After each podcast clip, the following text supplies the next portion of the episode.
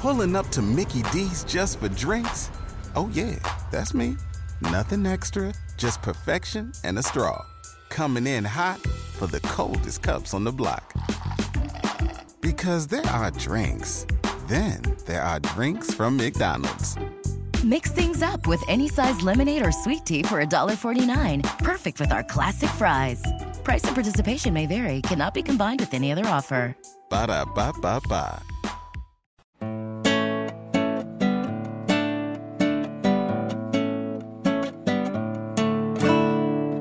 You're listening to The Partially Examined Life, a podcast by some guys who at one point set on doing philosophy for a living, but then thought better of it.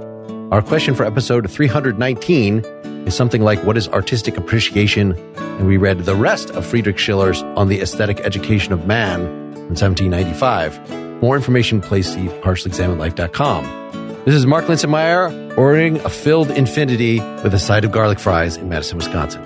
This is Wes Allen, looking forward to living in the artocracy in Cambridge, Massachusetts. This is Dylan Casey, passing through zero in Madison, Wisconsin. And Seth's birthday is today, and his present to himself was to not show up. So thanks, Dylan, for catching up. You were not on last time, but yet, did you feel comfortable jumping in halfway through? Honestly, I think I got the best part. Sure, sure. Because I reading through the last two, fourteen and fifteen, and then listening to the episode, there's a lot of good stuff in this last half. Yes, here we actually get his aesthetic theory. Yep. I mean, really his point, the, the question really is the same as last time, is how can art make us better people? How can artistic education, therefore, transform us as human beings and transform government? But the first half was a little heavier on the straight political philosophy sort of question. And here we're getting, it's still pretty abstract, but insofar as we have an actual aesthetic theory. And Wes, you were totally right. He does line up, insofar as he's giving an aesthetic theory, pretty much exactly where Kant's theory was in terms of this disinterested pleasure. He does, but he's going farther. And this is going to lead directly into Schelling and Hegel. They really actually picked this. I've been reading, you know, looking at some of the history of this a little bit in the secondary literature, and they really pick up on this, what he's doing here. And ultimately Schelling, right? I'd forgotten about this from our Schelling episode, but we'll talk about early Schelling. We'll talk about the aesthetic relation to objects is the only way that we can actually be in touch with the absolute, because it can't be conceived of by concepts. The absolute is being the thing that sort of the underlying reality that is more basic than subject and object and will actually unite them. So we can't even get at that without art, and early Schelling kind of changes. That is important in Hegel as well. And some of this sounds straightforwardly like Hegel with determinations and limitations and all this stuff. And that is ultimately because he's trying to tell us how aesthetic education, or the development of the aesthetic side of human beings, reconciles these two other drives, these two other impulses, which left to their own devices, and if they become extreme, can themselves be harmful, right? Not just our physical desiring nature, but rationality and even censorious morality in its censorious form, as he calls it, can be damaging to us. Those two things need to balance each other out and annul each other in a way and be sublated into aesthetic drive. And that is really key for Schiller. And in fact, the aesthetic also serves as a bridge between animal man and moral man and the just political state, right? There's just no way even to get from the material impulse and being animals and fulfilling all their f- physical needs to something higher like morality without this intervening stage. And that's an account in here that I found really interesting as well. I want to be a little careful about glossing whatever Schiller's saying into whatever Kant says or whatever Schelling goes to, because I, I did find his account of how this balance is formed seemed to me to be different than the way Hegel would talk about it. Significantly less of a dialectic back and forth oscillation and more of an image of a scale in which you had two different forces, the moral and the rational, that were then... Those are both, those are the same, sorry. Yeah, it's the ethical, it the, rational, slash rational yeah. versus the sensuous. Yeah. Well, I guess we'll go back and look at it, and I could be completely wrong. Sorry, Just I, to clarify, the rational faculty, right, gets divided into the theoretical and the practical, famously by Kant, and then it persists through the German idealists. And it's this conflict right? Which is the big problem through the whole history. Dylan, I think what you're pointing out is actually important to this whole line of thought, the conflict between the theoretical and practical, even though they do fall under the rubric of reason, let's say, theoretical rationality and practical rationality. Schiller's a little bit confusing because he's often talking about those two things in the same breath and then opposing them to the sensuous or material drive. I don't know if I'm getting at what you were actually trying to say or not, but it may be that I'm confused about the scope of the rational in terms of the practical and where the sensuous is distinct. His account of balance, and let me just put aside the fact that maybe I'm using the balance between the wrong things, is significantly different than Hegel to me, because it involves a simultaneous weighing between two things. There's double work being done, which to me seemed very different than an oscillation back and forth. And the work of the aesthetic was, in a way that I had not seen before, trying to bridge the distinction between the moral and the, I want to say the rational, I want to say the rational, but if you guys say that it's moral, moral is part of the rational, then we say the practical and the theoretical. That's fine. Well, no, the, the rational and the sensual, right? The practical and the theoretical being both part of the rational. The reason why I was mentioning Hegel is just because Schiller is talking in these very fancy ways about these two different things that are contradictory and null each other and somehow are reconciled and balanced, and yet the gap can't really be bridged between them by beauty because one of them is the infinite and one of them is the finite. So you get something like a concept of sublation because you get the annihilation of both of these moments and yet also their preservation. He even has a little footnote where he talks about these moments being preserved in every act of judgment, which is really interesting. So it's not just about civilizational development. It's not just about psychological development, let's say, but it, these moments are important to every act of judgment. But I think this will be clarified. We'll get some clarity, Dylan, on what you're saying if we just jump into the fourteenth letter. Mark, is that where you were thinking of starting? Or? I had a question going into this regarding these two drives. So you're right. It's all the way back to like the eleventh letter or something where he's introducing this idea that we have these two impulses. That's the word that he uses, right? The sensuous impulse is to turn yourself into matter, alteration, reality occupying time. This is where the content is, sensation. And then you've got the formal impulse comes from a rational nature. It strives to set us at liberty, to bring harmony to manifestation, to maintain the person, right? This transcendental ego through all the changing circumstances. In saying that these are both impulses, I'm kind of confused because by definition, the sensual is where causality lies. So if impulse meant some sort of causal push, that shouldn't actually be allowed from the formal side, from the spiritual side. So it has to be like a final cause or something. In other words, the teleology, the internal logic of the system. In other words, that we as a system have a dual nature, and the logic of half of that is regular material causality, and the logic of the other half is this some sort of call to transcend that. Yeah, it's, remember, in rationality, it's a one-way impulse in a sense. That's what makes it the absolute as manifested in a particular human being. The absolute is just, right, the buck stops there. There's no determination or determined cause beyond that. So in some translations, I think they're called drives, right? So the form drive, the rational drive, the way that manifests itself in reason is through theoretical reasoning, the application of concepts to particulars, and then decision-making, right? We reason when we make decisions, and in autonomous moral decisions, we are giving reasons to ourselves. Rationality produces those reasons, and that's how morality works for Kant and Schiller. And so you could call those drives in a sense, but they are self-causing in a way.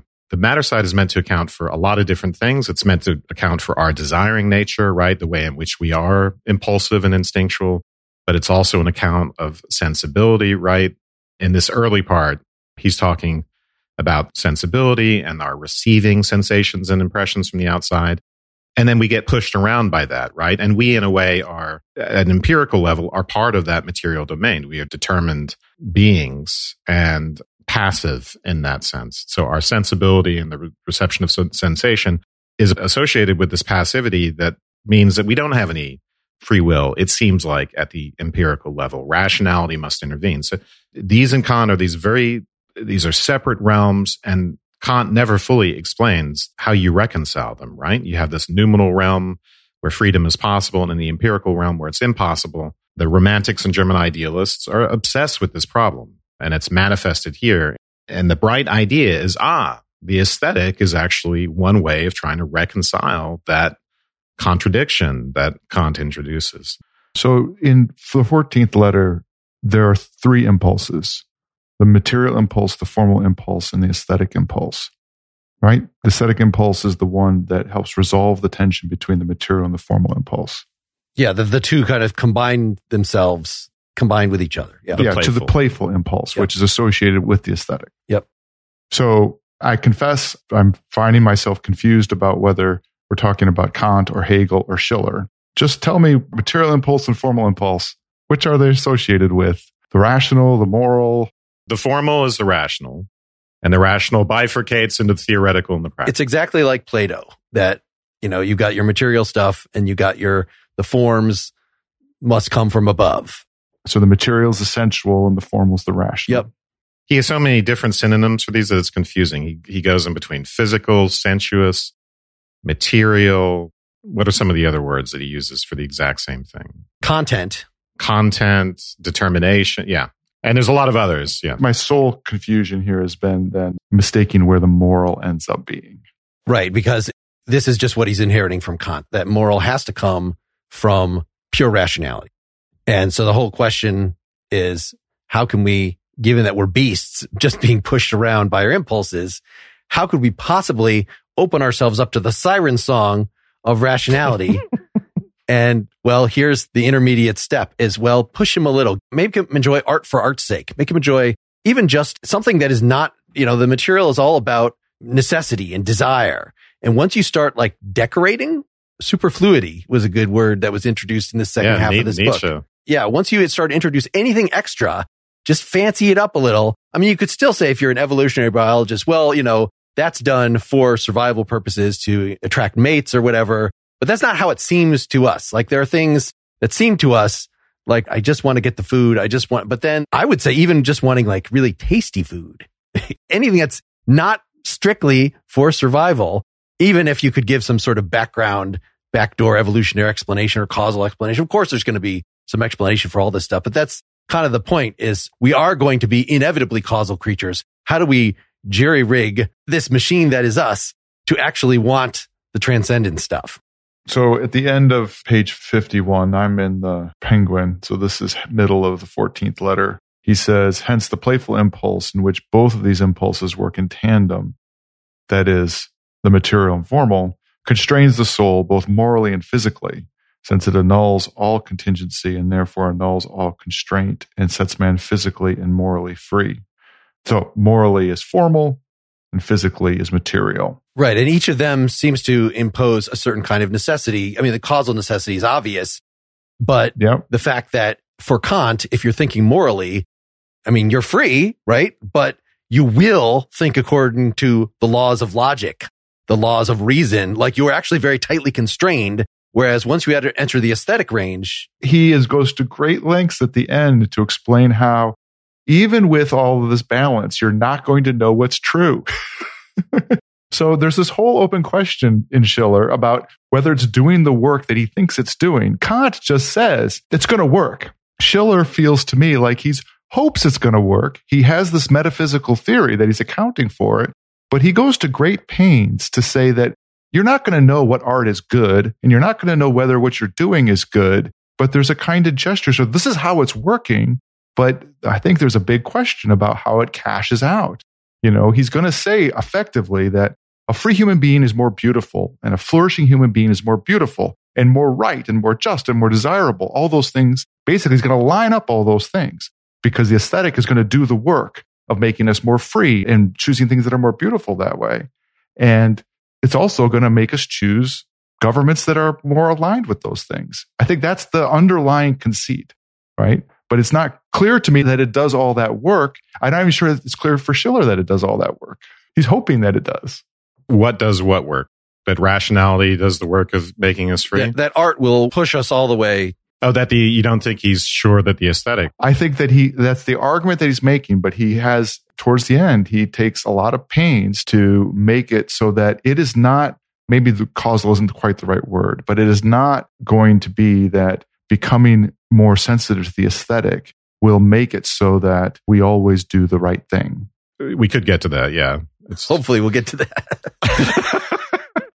So I wanted to say, I think this is that proper moment for me to say, I think there are two varieties of freedom here. There's the free will, and he says as much in a footnote that I'll find if I have to. But the freedom that he's talking about with, with respect to the aesthetic is a bit different than the freedom that he's talking about, than simply Kantian free will.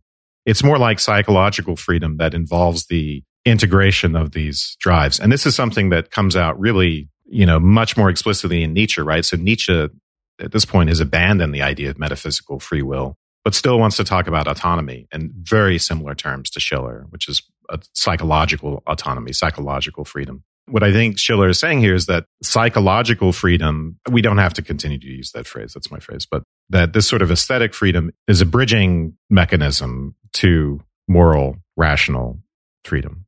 I think that's exactly right, but I think the way in which it is unconstrained is exactly the question of whether it's doing the work. I, I agree with you that he's, I mean, he's written this for a reason, and I think he's optimistic in that way, but it's importantly not deterministic in the way it constrains those things, right? And it has to be, but that ends up being something like it's the characteristic of the action of the aesthetic, of aesthetic freedom, that it gets exercised in a particular way, right? Again, that the more beautiful is the more just, the more right, the more desirable, all of those things. Yeah. He emphasizes that there's a determination in a way to what reason is doing. The paradox is that we're free, and this is before Kant, this is in Leibniz and other early modern people as well. The only way to freedom is through a different type of constraint. Instead of being constrained by our impulses and desires, we are constrained by reasons. And the only way out of that paradox is if we give reasons to ourselves, which is, you mm-hmm. know, again, very confusing the, um, in this talk of the absolute. So Kant's third critique, in a way, provides a much more seductive vision of what freedom might mean, as in the free play of the faculties and the aesthetic experience. And here, it's an elaboration of that mm-hmm. idea, this freedom that we get in... in his account, the mutual annulment and reciprocity of the rational and the sensuous. Schiller is very concerned, right, about the excesses of rationality. Historically, philosophy has paid attention to the excesses of the sensuous, but he's just as worried about the excesses of rationality and, and the ways in which that can ironically make us less free. Maybe this is, I don't know, Dylan, maybe you were hinting at this, but... yeah. So the setting us free both physically and morally, we've talked about how the tyrant seems like totally free, can do whatever he wants, but he's a slave of his desires. He's a slave physically, but he's free morally because he doesn't recognize any any moral constraints.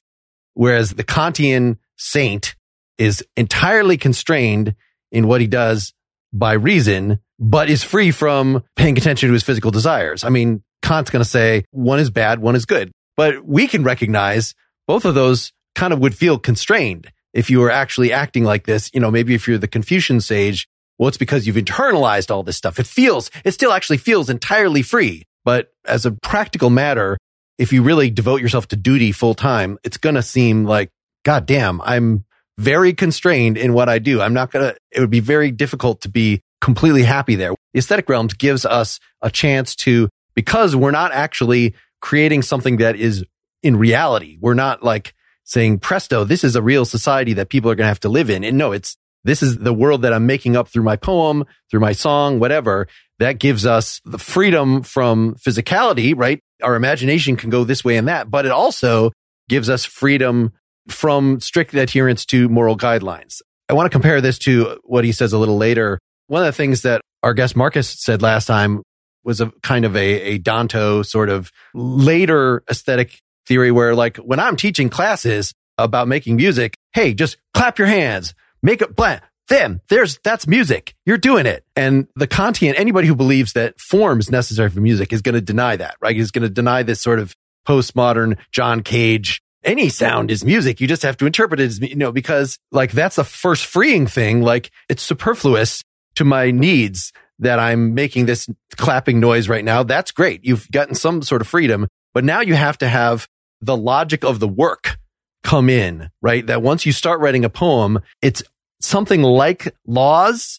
The internal logic of it will make it so that if it's good, it will be the best poem of its sort that it can be. So you're, it's actually a pretty rigorous discipline to be a good artist, to like get what is the quote unquote right note. You know, there might be multiple ways of pitching that. So it's not like there's one most beautiful artwork or something that everything is pointing toward, as somebody like Plato might make you think. At the very least, it's submitting yourself to a very rigorous form of rules to be a good artist. Yeah.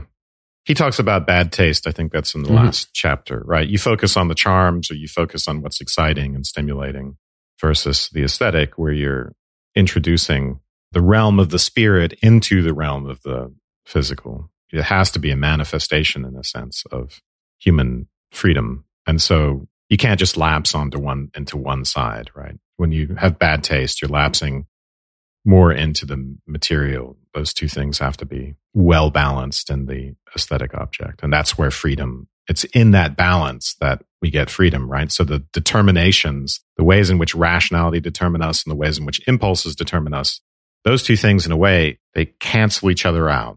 And then aesthetic freedom is emergent on that cancellation, mm-hmm. interestingly enough. Not only, as Schopenhauer thought, are we freed from desire and the will in the appreciation of the aesthetic object, which Schiller says the same thing here. We get our faculties working, right? The understanding and feeling, those things are working within us, their powers, and we can feel their power and their energy, but they are not simply serving the purpose of, you know, rationality is not trying to just get me something I want or fulfill a moral norm. It's not just there to impose concepts on objects and all this stuff, but it is working. It's working freely without being determined by any particular object. It's working because it has been set to work in the presence of beauty. This episode is brought to you by Bumble. So you want to find someone you're compatible with, specifically someone who's ready for a serious connection, totally open to having kids in the future, is a tall, rock-climbing Libra, and loves rom-coms with vegan pizzas on Tuesdays just as much as you do. Bumble knows that you know exactly what's right for you. So whatever it is you're looking for, Bumble's features can help you find it. Date now on Bumble. When facing a family law matter, it can feel like an overwhelming and never-ending court process. It's vital to know that things will look better on the other side if you hire legal counsel with the skill and compassion to help. At Stange Law Firm, we represent clients in difficult family law matters every day. Visit family law representation dot com to schedule your consultation. That's family law representation dot com. Stange Law Firm, here to help you rebuild your life. Stange Law Firm has an office in Wichita. Kirk Stange, one twenty South Central Avenue, Suite four fifty, Clayton, Missouri. All right, should we get on to probably a sixteen finally? Just what beauty is as the uh, eternally only something indivisible, unique. There can exist only one single equilibrium. Somehow it's this equilibrium between the two impulses. You're in the sixteenth letter? Yeah, I think yeah. so. I mean, unless there's anything... We... He said earlier on that beauty can either attenuate or activate either side of the dilemma, right? The sensuous side or the formal side. But we're kind of in a bind with that. And sometimes we need that, right? So there are people who are too material in their orientation, and the formal can kind of balance them out, and art can give them that. So for instance, he's talking about liquefying and releasing or liquefying. Yeah, melting is okay. Liquefying in our translation. Which, which I'm just going to call attenuating, and then activating is the is what I'm going to call the other one, because I, I find... less weird, but... Energizing is what we have. Energizing, yeah. Right? So the danger of just giving into the formal impulses, which is something like the Apollonian in, in Nietzsche, the way it manifests itself in art, is that you suppress the dynamism, you suppress the vitality of what you're mm-hmm. doing, you suppress the energy of that. But if you try to give that back, the positive side of that is you make people more sensitive, you enhance their receptivity by getting some more of the material back into the picture. But you also might just make people savages, right? There's the negative effects of revving up that material side of us and just leading us back to the impulsive. So in either case, attenuating or activating either side, we can bring ourselves to one form of excess or another. We might get too formal, we get, might get too material. Second paragraph, right? He's summarizing this. He's saying what he's written so far, we might expect from the beautiful an effect of both of release and of tensioning, a releasing effect to keep both sensuous and formal impulses within bounds, and a tensioning effect to maintain the powers of each, which is sort of what you were explaining. And then he then introduces this concept of reciprocity, by virtue of which both parts simultaneously and necessarily condition each other and are conditioned by each other, the purest product of which is beauty.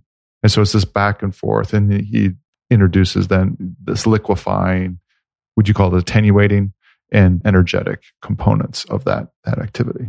The point is that in experience, we don't get that perfect reciprocity.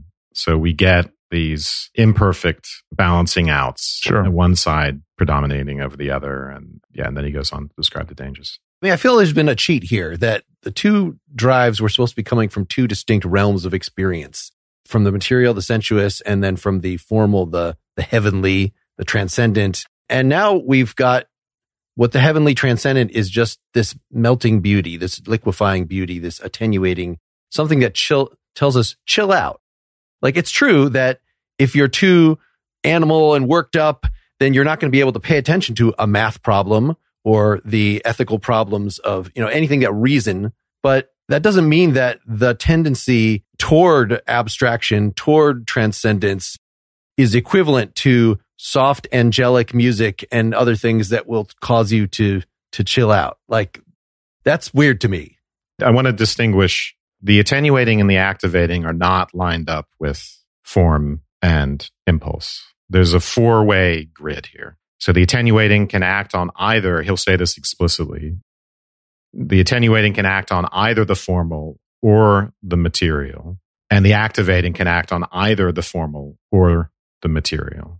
Beauty and idea is something eternally, I mean, I'm just, this is part of what I started to read before. Beauty and idea then is eternally only something indivisible, unique, since there can exist only one single equilibrium. Beauty and experience, on the other hand, will always be twofold, since through oscillation, the balance may be destroyed in a twofold fashion on one side or the other. And you would think that the sides should correspond to these two drives. Like, that's what we've been talking about all along. Is how. So let's go to page sixty-two. This is at the very bottom. Fluid beauty, it has been said, is for tensed souls, energizing beauty for relaxed souls. Now, tense souls can be tense in either domain.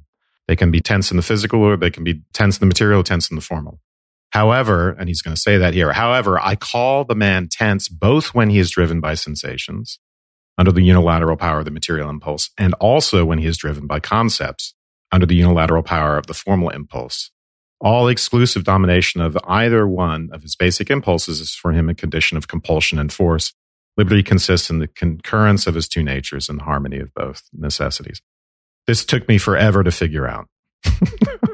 So the man unilaterally ruled by his feelings or led by his senses is therefore released and liberated by form. A man unilaterally dominated by rules or led by intellect is released and liberated by matter. So you get this confusing four-way deal. The melting or liquefying thing is actually a good, because it just breaks down whatever mode you're too trapped in. Firstly, its tranquil form will calm the wildness of life. Secondly, as a living image, it will arm the shrunken form with sensuous power. Guiding the concept back to intuition and rule to feeling. So it gives feeling to the rational, right? It's a little bit weird because, you know, when you attenuate one side, it seems like you necessarily activate the other side. That's the reciprocity. It's like, why does he really want to do this confusing thing, this this four-way thing? I'm a little bit unsure. But, you know, this all goes back to savagery and barbarianism, right? An example of someone who's too slack, I think he brings up these kind of effete rich people who, you know, they seem to be interested in the aesthetic, but they're really Philistines, essentially. Yep. Yeah, I'm not actually, you know, I don't have a good explanation of how all that fits together. In sixteen, he says, tenderness can degenerate not infrequently into softness, plainness into platitude, correctness into emptiness, liberality into license, lightness into frivolity, calmness into apathy, and the most despicable character side by side with the most splendid humanity. So the things that are supposed to civilize us could end up leaving us, as he says, barbarians. Through the seventeenth letter, he's still concerned then with, you know, melting the taut man, energizing the languid one, what this involves. And it seems like there is a perfect kind of, what beauty is supposed to do is to strike a balance between those two so that it doesn't just chill you out so you fall asleep, but it does not hype you up so much that you stop being able to think clearly. It just like energizes you in a calm way and makes you just, I'm ready for anything. I'm now ready to take that test. So Mark, you've done a, something a couple times which makes sense to me, but um, surprised me in its absence in Schiller. Like you've given examples where taking seriously the notion of aesthetic here having to do with things that I would normally think of, like writing a poem or doing art. And I couldn't f- figure out if he really meant that, that I would be going through and, you know, in my aesthetic education that I would be making art or whatever. It, to me, it felt way more abstract than that, that he was calling for pointing to this aesthetic impulse, this playful impulse, but its link to art in terms of typically what we think of as fine art or creative acts is that we think of typically as acts like drawing or sculpture or writing poetry. That link was not at all clear to me. It seemed to me that he was maybe purposefully just never mentions it. I mean, like there's this mentioning once of, of sculpture at one point or something like that, but he brings up poetry in the last letter. And yes, but the limitedness with which he brings it up, it, to me, is striking. And so I found myself just naturally thinking of all kinds of activities as being aesthetic, as it being a kind of disposition with respect to them, a kind of playfulness with respect to all these concepts and these parts of activities. I think he sees it everywhere, right? He even yeah. sees it in the swarming of insects. There's a freedom there when the lion roars, and I, I can assume he would, you know, if you thought about cubs playing, that's the play drive. There's something inherently aesthetic about that. It's not just meeting an immediate, well, immediate need. Proto-aesthetic. Yeah, proto, okay. Because I do think he thinks that at least the highest manifestation of the aesthetic is in fine art, which is actually different than Kant. Kant thought it was in, in nature, right? We are talking about creative activity, but we're also talking about the judgment of beauty. That's primarily what the aesthetic is about, the experience of an object as beautiful, which is, if we think about it, is a really weird thing that that's even possible, as opposed to just having pleasure or fear or whatever, but or cognition, plain cognition. Adornment, right? Beautiful swords. When people have that impulse to adorn themselves and to make these practical objects beautiful, that's whether either aesthetic or proto-aesthetic, whatever you want to call it, that's on the way to fine art, which I, I would see as the highest manifestation. In the previous episode, Mark brought me up in terms of pointing to beautiful mathematical proofs, for instance. But I think that sits right here, like that you would choose one proof over another as a more beautiful way of demonstrating some kind of mathematical truth, or even the arrangement of the proof, much less the choices that you would make regarding judging the higher likelihood of a given account of the physical world as being more likely true, turning on its relative beauty to you. And you would break down that beauty into simplicity and universality and all kinds of things that you would also associate with fine art. I hate to disagree again. Sorry. Because I think he takes pains in the twenty-seventh letter to say, in the general sense, the aesthetic is preparatory for truth, but in specific truth judgments, it actually doesn't play a role. So this is the letter where he's going to basically say the aesthetic is not actually dangerous to truth, right? He's much more modest than Nietzsche about all of this. And he doesn't, he wants to distinguish aesthetic appearance from lying appearance, whereas Nietzsche wants to kind of conflate them in a cheeky, challenging way. twenty-seventh letter tells us, not only is the aesthetic not a danger to truth, but we should be more concerned in a way about overweening rationality than we should be concerned about the aesthetic getting in the way of our truth-seeking. The twenty-seventh letter is what I was thinking of, where he's attenuating the force of the aesthetic in terms of cashing it out as providing specific solutions for us. We were surprised in the first half of this book that there wasn't, you know, especially since I brought a musician on to talk about these practical mm-hmm. matters, that there was nothing practical. And it's funny, exactly. Dylan, that you got the idea, even going through the end of the book, that there was yeah. nothing practical that there isn't. Talking about artworks or really the beauty of anything in particular. It's always just beauty, capital B, this transcendental thing that we know must exist because of our experience of freedom or something like this, you know, such that, you know, we have these two drives and they must be able to combine in such a way. And so even though we can't really understand any of this, therefore there must be this beauty, and we can therefore look for the pointers toward that beauty in our actual experience of artworks, our experience of nature, but something's always going to fall short. So this makes it seem very Platonic that, you know, there must be some absolute beauty that's the perfect balance between the melting and the strengthening. Uh, I did have a quote that I found here in near the end of the seventeenth letter. Luckily, we can kind of speed up a little bit through some of these because he's still just talking about what we the point we've already yeah, made. Yeah, the seventeenth is... yeah, melting beauty for a taut nature and the other for... Uh, energizing beauty energizing, for relax. Right. For the other type. Firstly, as quiet form... Actually, this whole paragraph is about melting beauty, and I'm just reading the second half of the second to last paragraph. As quiet form, beauty will soften savage life and pave the way for the transition from sensations to thoughts. Secondly, as living shape, she will furnish abstract form with sensuous power and will lead back conception to contemplation and law to feeling. We're getting there. The first service she renders to the natural man, the second to the artificial man. So the artificial man is like the barbarian who's just all law, law, law. You got to bring it to feeling. But since in either case, she does not control her material quite freely, but depends on what either formless nature, capital N, or unnatural art, capital A, offers to her, she will in either case bear traces of her origin and become lost at one point more in material life, at another point more in sheer abstract form. We were saying that Kant says, really, though you can talk about artworks and contemplating the picture of grapes and things like that, it's ultimately from nature. And I think we got this in the Kantian antecedents that we covered more in Shaftesbury, you know, that, that whole string where really nature ends up being the fundamental thing.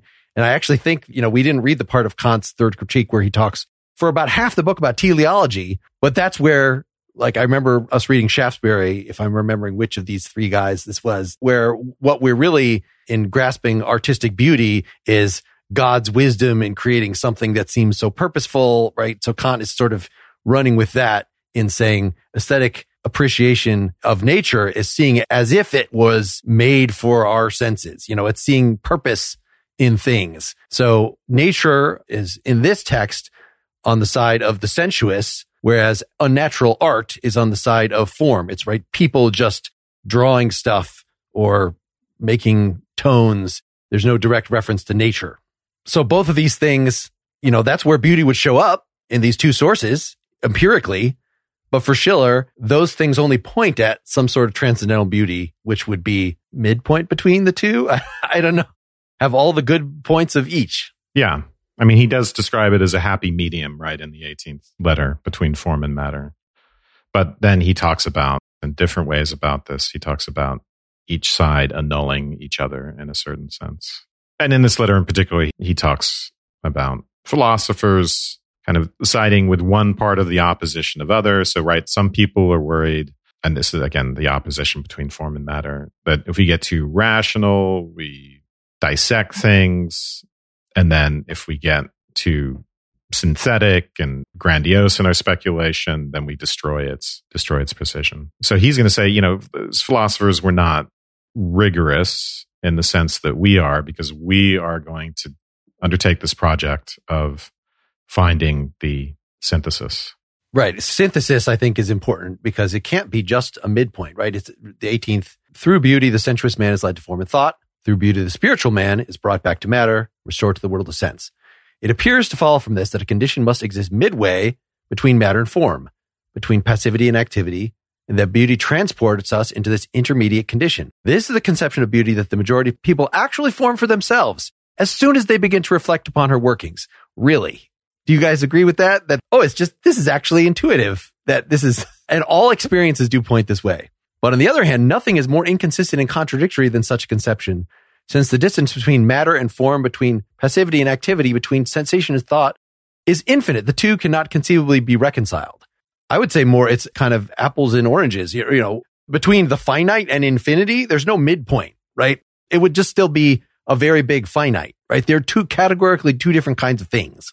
But I think that he agrees with you, which is why beauty ends up dealing with these contradictions. I agree with you. It's probably got to be some kind of synthesis, but he doesn't seem to use that word. He uses the word uniting. And it's an aesthetic activity, right? Beauty connects the two contrary conditions of sensation and thought, and yet there is no intermediary between them. The first is secured by experience, and the second directly through reason. And beauty is having this is in this sort of dual activity, right? Beauty is acting on us on our sensuous side, and beauty is also acting on our reasonable side. Yeah, in the nineteenth letter we get this, and I don't have any huge desire to go through all the steps. Because what we're talking about is so paradoxical, and he talks about it in so many different ways, and this sounds very Hegelian, you know, mm-hmm. where you get this kind of evolutionary account. And it begins with, you know, beauty can't actually bridge the infinite gulf between the passive and the active, between feeling and thinking. It gives us a pathway in a sense, but it doesn't bridge the gulf because one is finite and one is infinite. And the way this letter starts, we get this vision of a mind that is before any determination, right? So there's almost like a hypothetical before we've ever had a sensation, because that's what the determination would be, the first type of determination. Um, a limitless capacity to be shaped. Nothing is really ruled out to the imagination. And he calls that empty infinity. And then we get the senses, and they fix one actuality out of an infinite number of determinations. We gain content with perceptions, but that has to happen. And so that's a negation, right? Because we also need something positive on the other side to have the determination. So for instance, we get the paradox that space doesn't exist unless we define a place, but we can't get place unless we already have absolute space. Same thing with time, you know, and the moments versus all eternal time, parts and wholes, passivity and activity, right? So you get this very Hegelian idea of the determination of a thing resting on this negation against something positive, which is to say all its relationships to other things. And then the conclusion of this is that even though, well, it's not the conclusion actually. Even though beauty gives us a pathway from feeling to thinking, it can't actually bridge that infinite gulf. It leads us to, from matter to form, but how? I don't know. How does it do it? In the nineteenth letter, I mean, isn't he pointing towards will in a kind of way that Schopenhauer would, would do? I guess it's the two-thirds of the way. He says something kind of funny, which I wanted to point out, where he's talking about these two opposed tendencies. And he says, establishing the degree to which two such opposed tendencies can exist in the same being is a task that can baffle a metaphysician, but not a transcendental philosopher. Mm. Well, the transcendental philosopher eschews metaphysics. Exactly. They say it's paradoxical, but hey, there's the noumenal, there's the phenomenal. I'm an empirical realist, right? I'm just a yeah. transcend. I'm a transcendental idealist. We can't know anything about that, but we're not going to deny they exist. And you know, Dylan, I think as you've complained before, it's kind of a way to do metaphysics on the on the sly. On, on the, the sly. Maybe. That's exactly that's exactly yeah, what it is. Like, well, so, we're not metaphysicians, but we can't rule it out. Yeah. yeah. So on seventy, I, this is where he was pointing to the will, which it seems like he's it's trying to do that work. He says each of these fundamental impulses, once developed, necessarily seeks its own satisfaction, since, however, both are necessary, but seek contradictory objects. These dual compulsions cancel each other out, and the will has complete freedom of choice between them. It is therefore the will that relates both impulses as a power, which is the basis of reality, while neither of the two impulses can act of themselves as a power against the other. Right. So he'll give that example, you know, if you have an impulsive, a truly impulsive person, free will is not going to just rein that in. That's right. And if you have, what's the other? He gives an opposing example, which I forget. So they can't really act on each other mm-hmm. in that way, which seems right from personal experience. Trying to just will oneself to do things doesn't work. So you already have to have something else going on, right? So the will already has to be have a certain comportment to the world before, well, I don't know what I'm saying. Well, it's interesting that you say that. Because I agree with you that our will can only go so far, but he seems, I took him as saying that our will was actually the source of all this.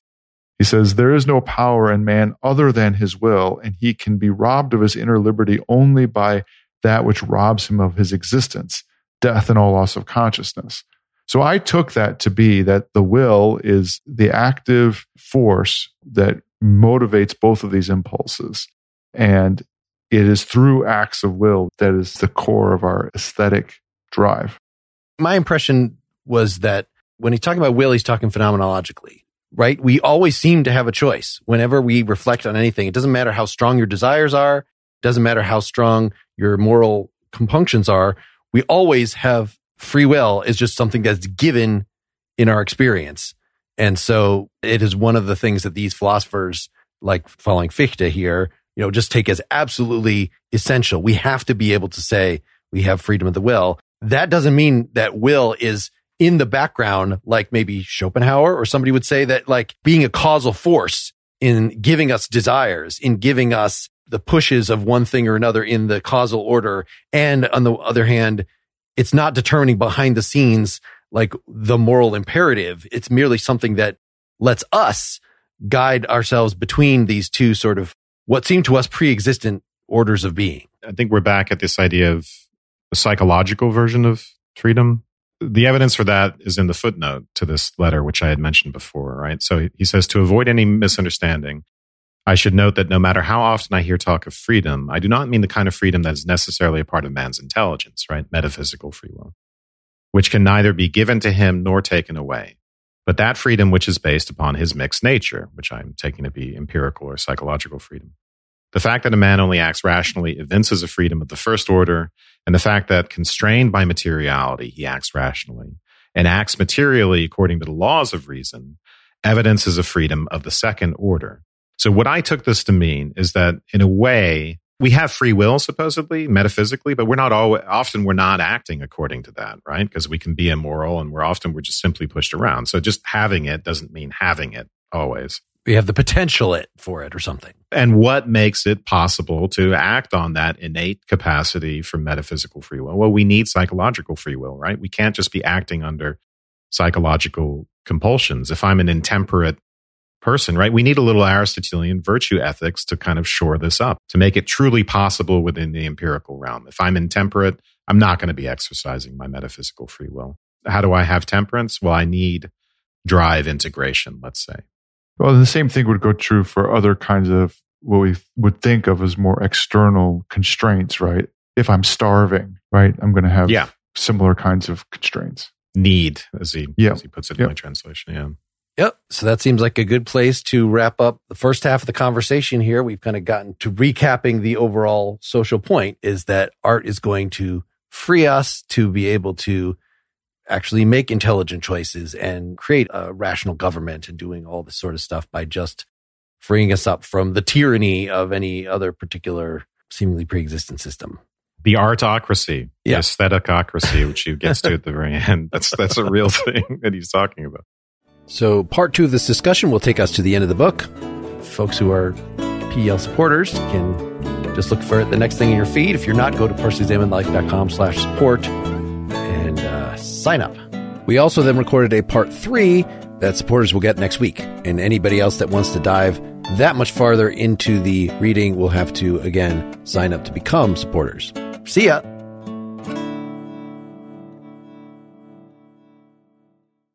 Has the winter season taken a toll on your tile, upholstery, carpet? Call Cyclone Cleaners, five seven zero, seven two six, six two zero zero. For all your carpet, upholstery, and ceramic tile cleaning needs, it's Cyclone Cleaners, also offering odor treatment and soil and stain guard. Choose the only cleaning company that supplies the water to clean your home and disposes of it when they are finished. Call Cyclone Cleaners to schedule your cleaning today, five seven zero, seven two six, six two zero zero.